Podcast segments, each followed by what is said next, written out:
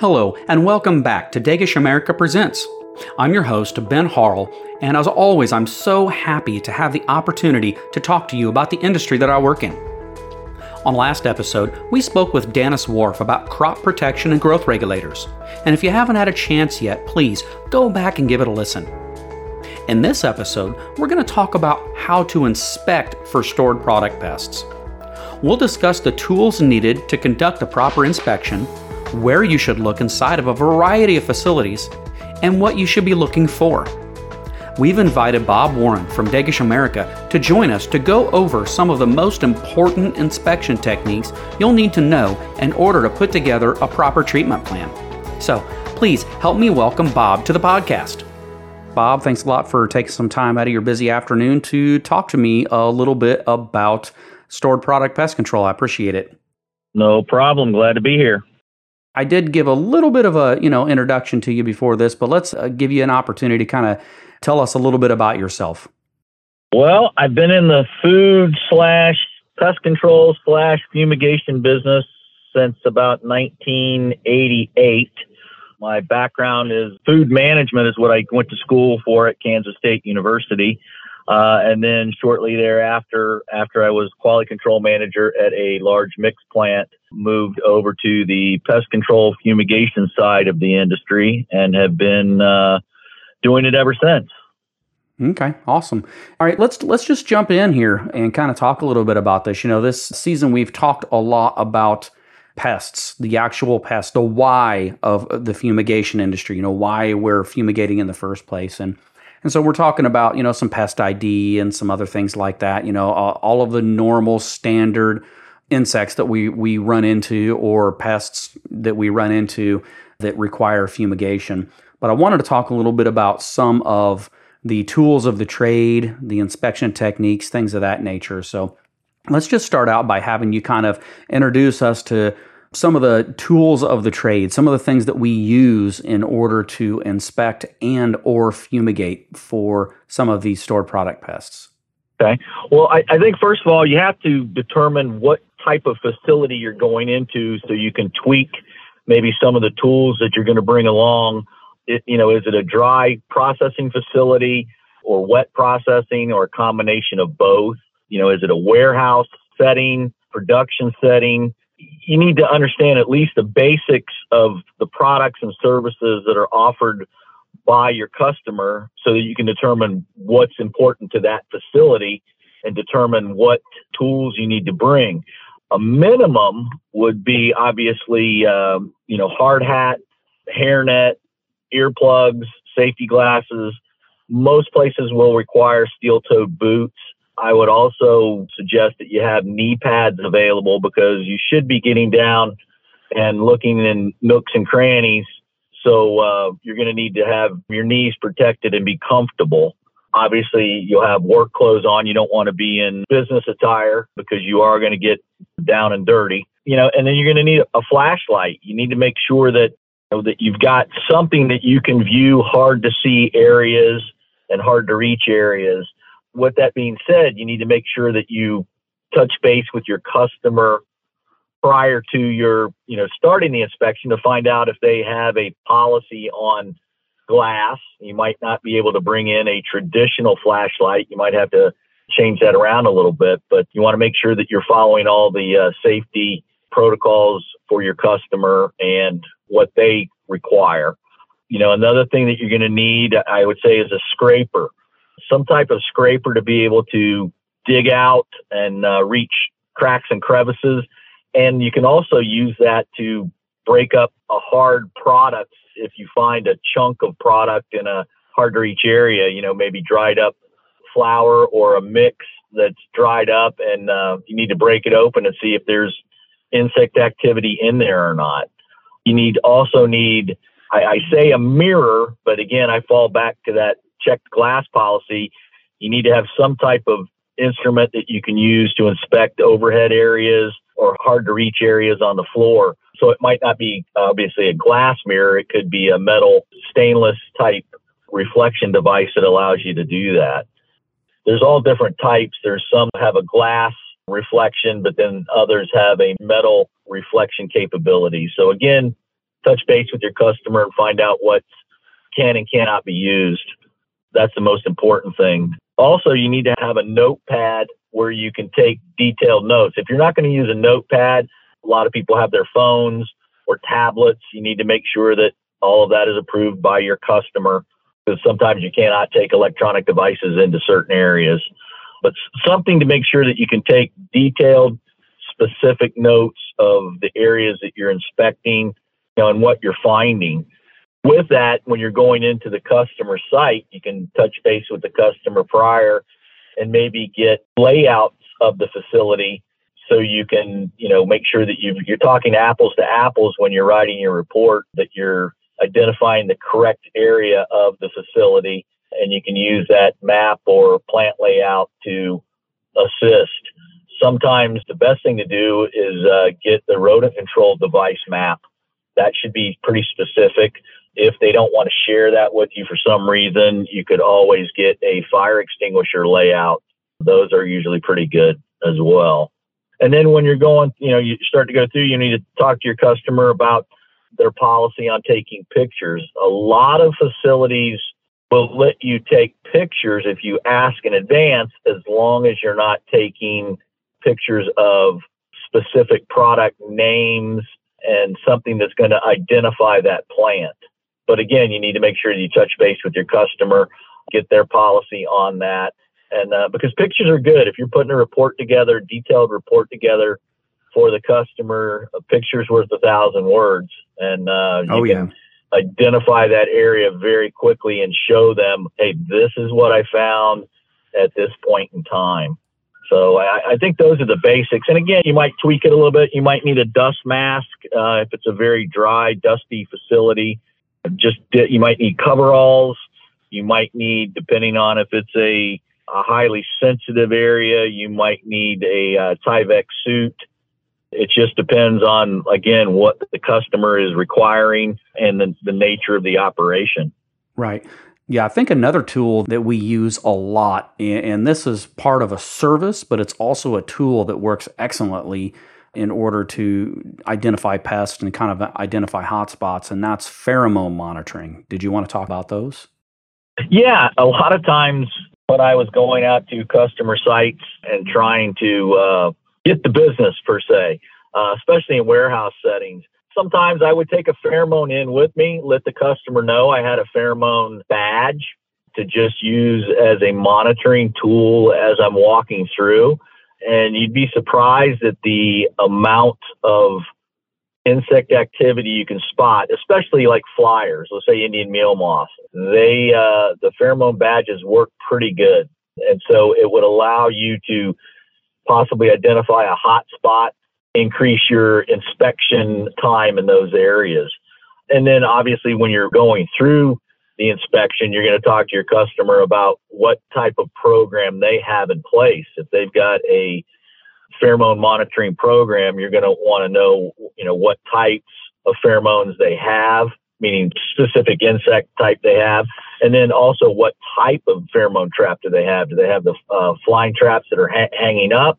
Do they have the ground, I call them hockey puck style traps. So you need to definitely take those pheromones into consideration and look and see what they have as well. And the nice thing, too, is a lot of times if they allow you to, you can look at some of the previous findings, like the service reports, you know, for the pheromone monitors or some of the previous inspection reports, kind of use the facility history to your advantage, too. You know, I mean, if you historically see the same kinds of insects in the same kinds of areas year after year, that's going to give you a pretty good indication of where a problem may or may not be. Now, you can't rely on that, of course. You still need to do a full facility inspection, but it's certainly going to help you find some hot spots. Right. And that depends on what, like I said, what kind of type of inspection you're doing. If you're doing an inspection, let's say that it's not an existing customer for you, but they have welcomed you in the facility and said, hey, we would welcome an inspection for you to, you know, to come through and give us suggestions and everything. They might not allow you to look at, you know, previous service reports. The other thing is, depending on the level of expertise that that particular service technician has that's inspecting the facility, they might not be noting anything. You know, I was quality control manager at a mix plant, and had a technician from a company come in, do the service, hardly documented any insect activity. We went back out and I showed him where we had a major red and confused flower beetle problem. And then on his next service report, that appeared out of the blue. Yeah. So you have to be careful on reviewing service reports. They might be very, very detailed, or they might not show anything.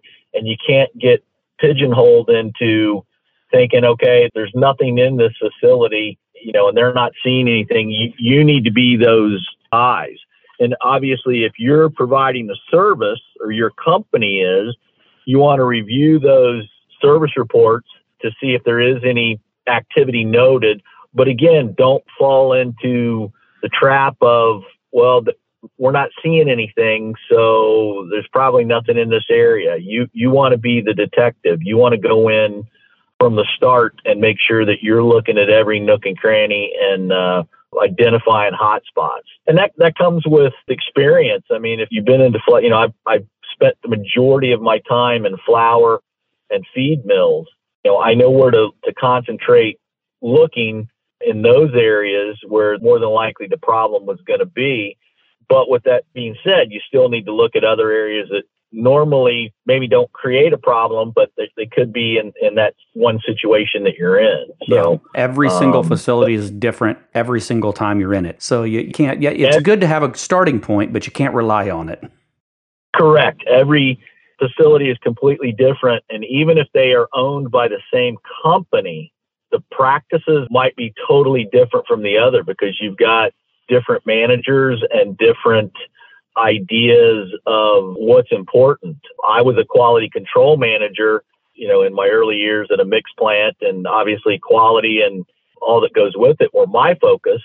But I dealt with the production manager, who had a totally different view on things, and his idea was, you know, hey, I got to crank this product out. We can't stop. We can't lose any production time for cleaning up or anything like that. We got to get our product out the door. So depending on what glasses you have on depends on the focus. Right. Yeah, you're absolutely right on that. So what kind of things do you look for when you're inspecting for stored product pests? Let's start out with insects. What kind of things do you look for when you're looking for insect activity inside of a structure?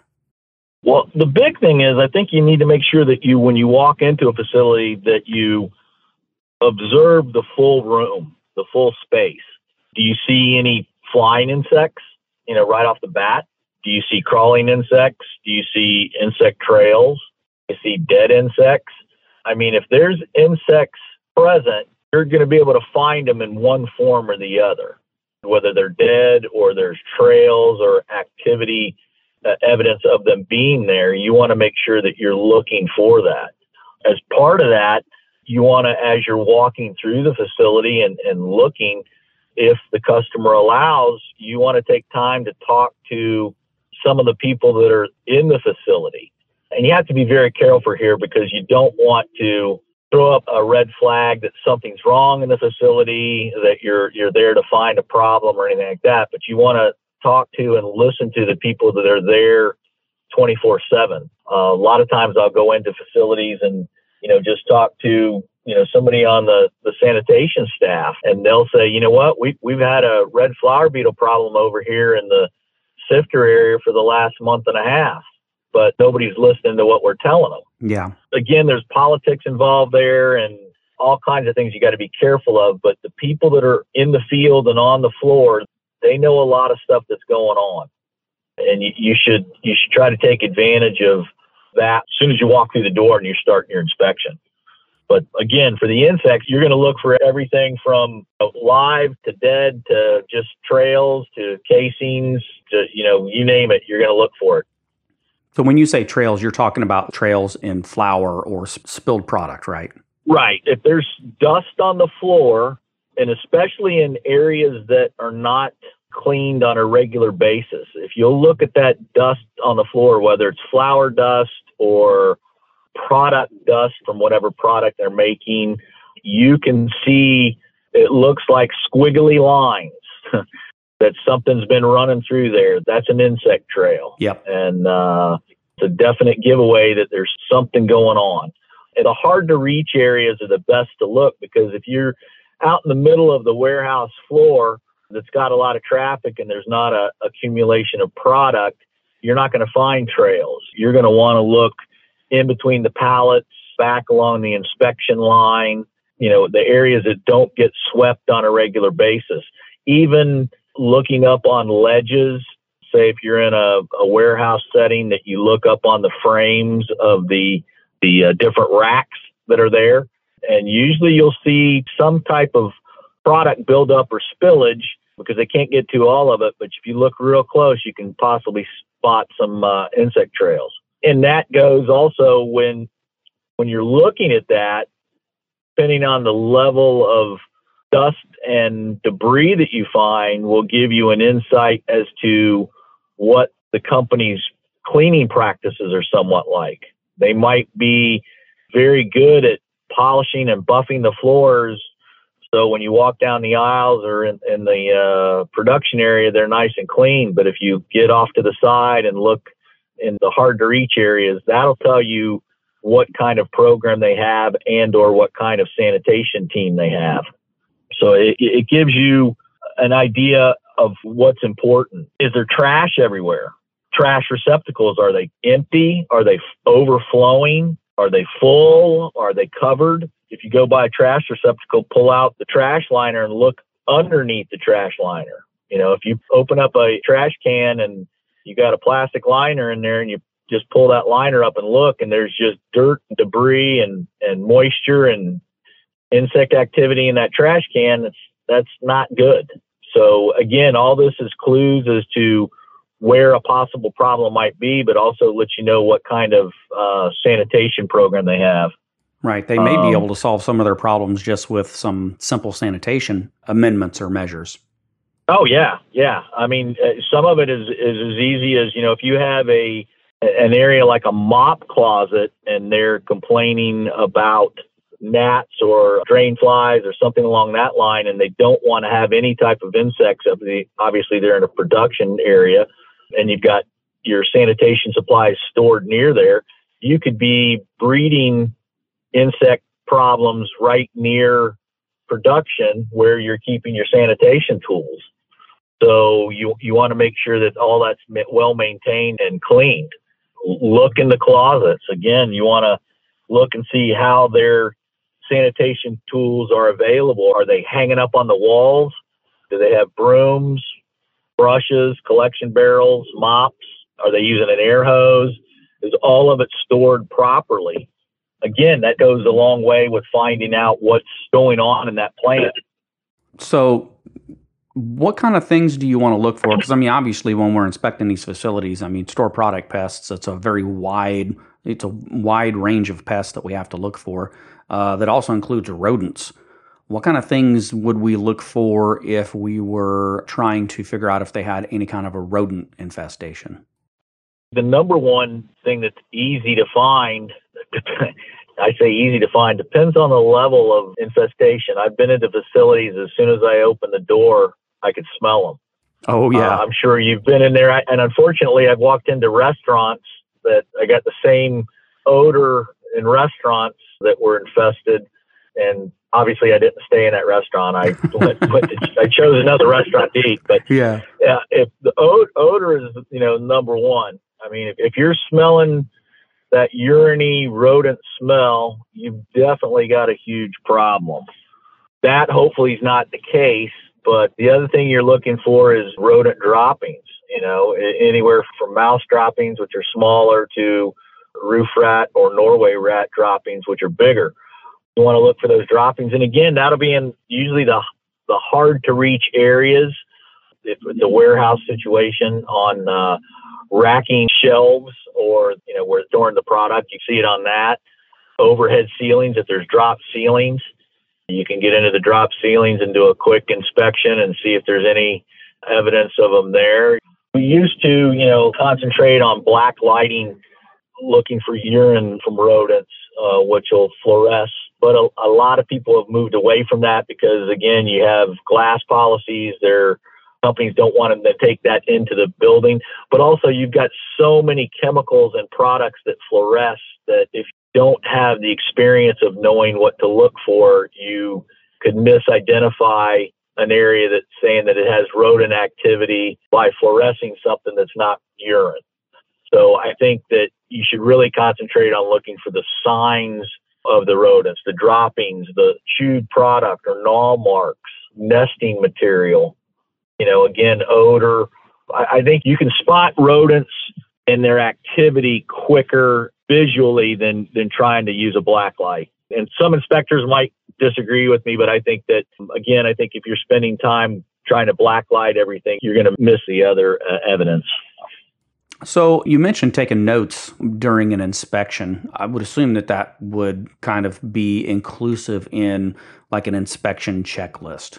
So in conjunction with like maybe some notes that you're taking during your inspection, would you recommend that an inspection checklist be used? And if so, what are some of the things that you think it should include? I do. I think a checklist is definitely going to be the items that you need to concentrate on during your facility tour. It should cover all the areas of the facility that lend itself to potential pest issues. The checklist should break down the facility to manageable areas. And when I say manageable areas, you want to say, okay, here's where I'm going to start. I'm going to start in the warehouse, and then I'm going to move to production area, and then storage, which would be ingredients, processing supplies, break rooms, locker rooms, maintenance shop, boneyard. And boneyard, if most people know what that is, but a boneyard is basically where old equipment is stored that's no longer being used by the facility or is in need of repair or is a backup piece of equipment. So that's what I call a boneyard. Each area should be inspected thoroughly, and you're going to take detailed notes of the findings in those areas. One area may be a source of the problem.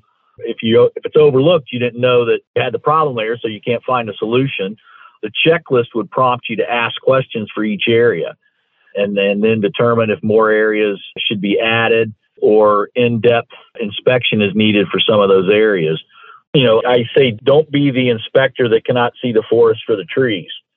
You want to make sure that on that checklist that you've broken down each area and detailed what you found. And again, before you go into the facility, you want to have a checklist that prompts you to go to these areas and look for those.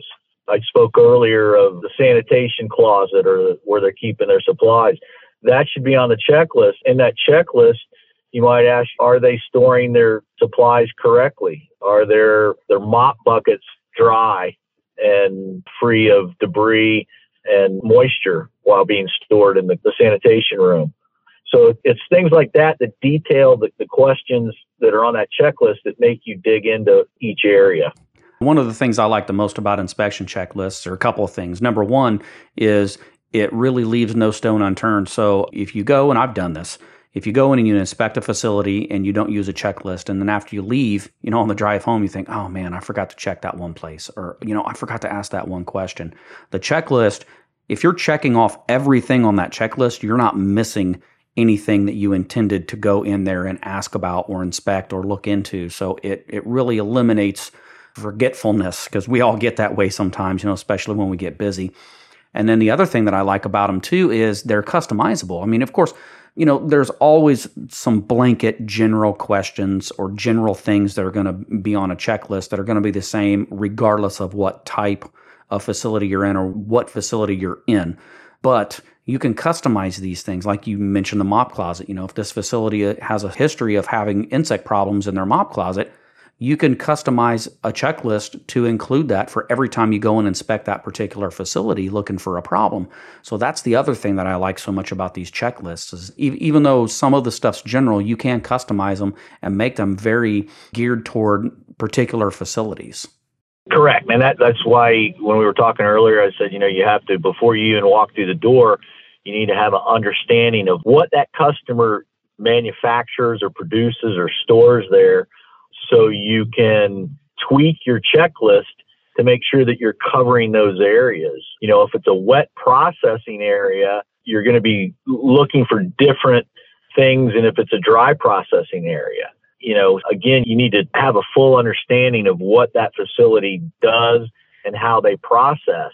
Because if you're going to the packaging area and they're a bottling plant, well, you're really probably not going to be looking for red and confused flour beetles.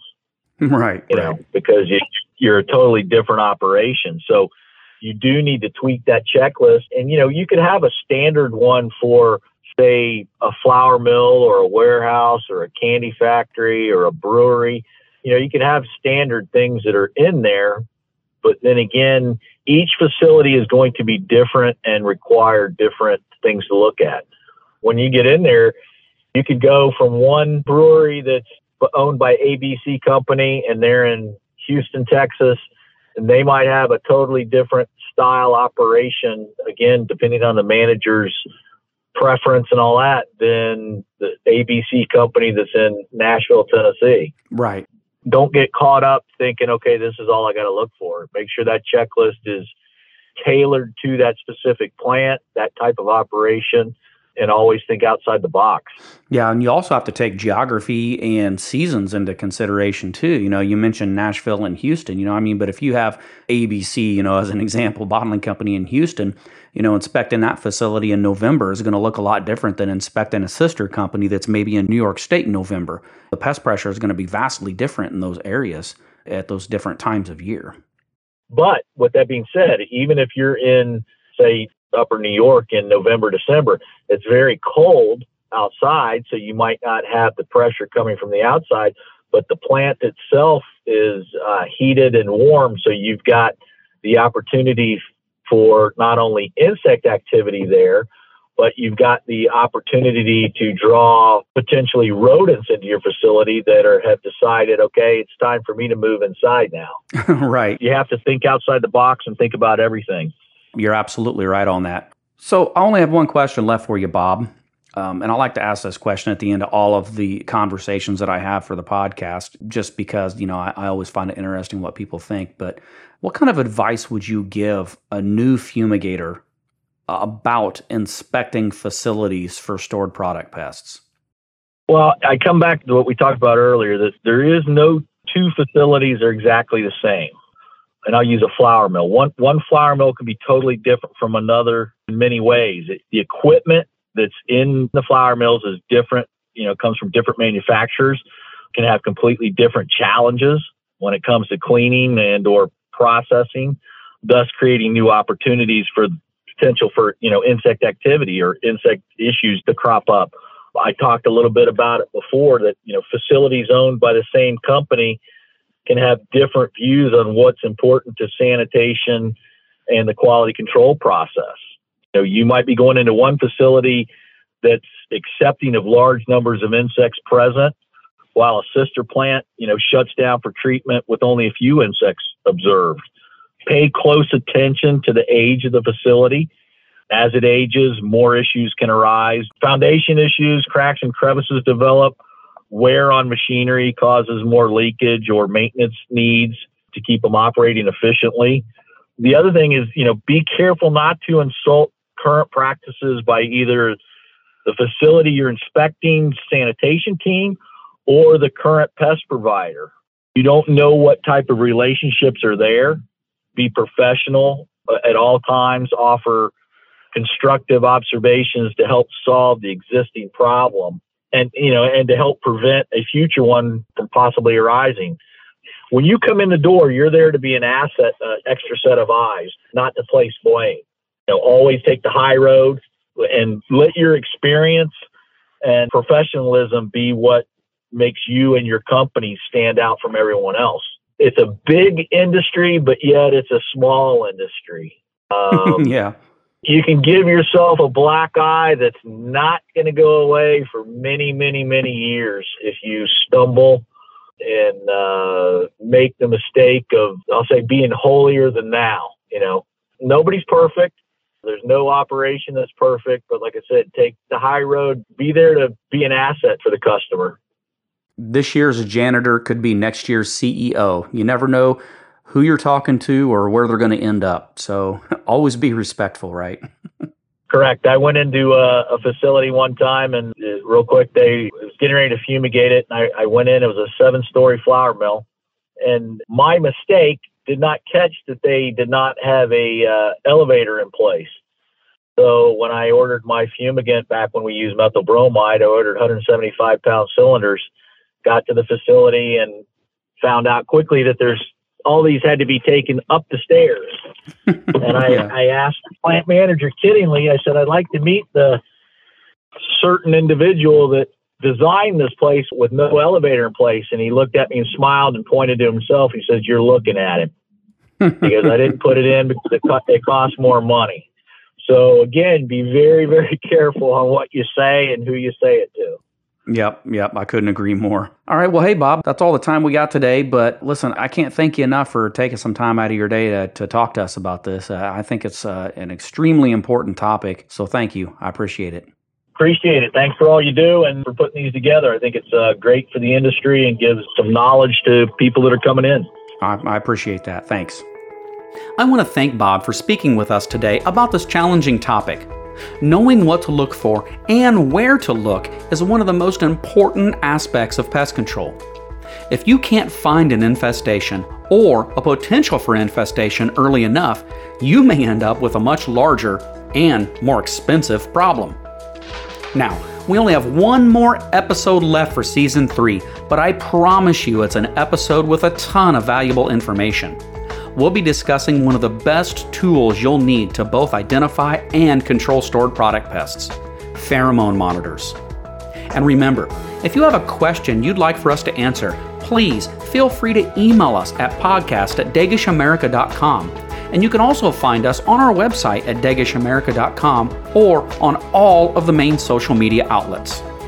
So until next time, I'm Ben Harrell, and I hope you have a safe and terrific day.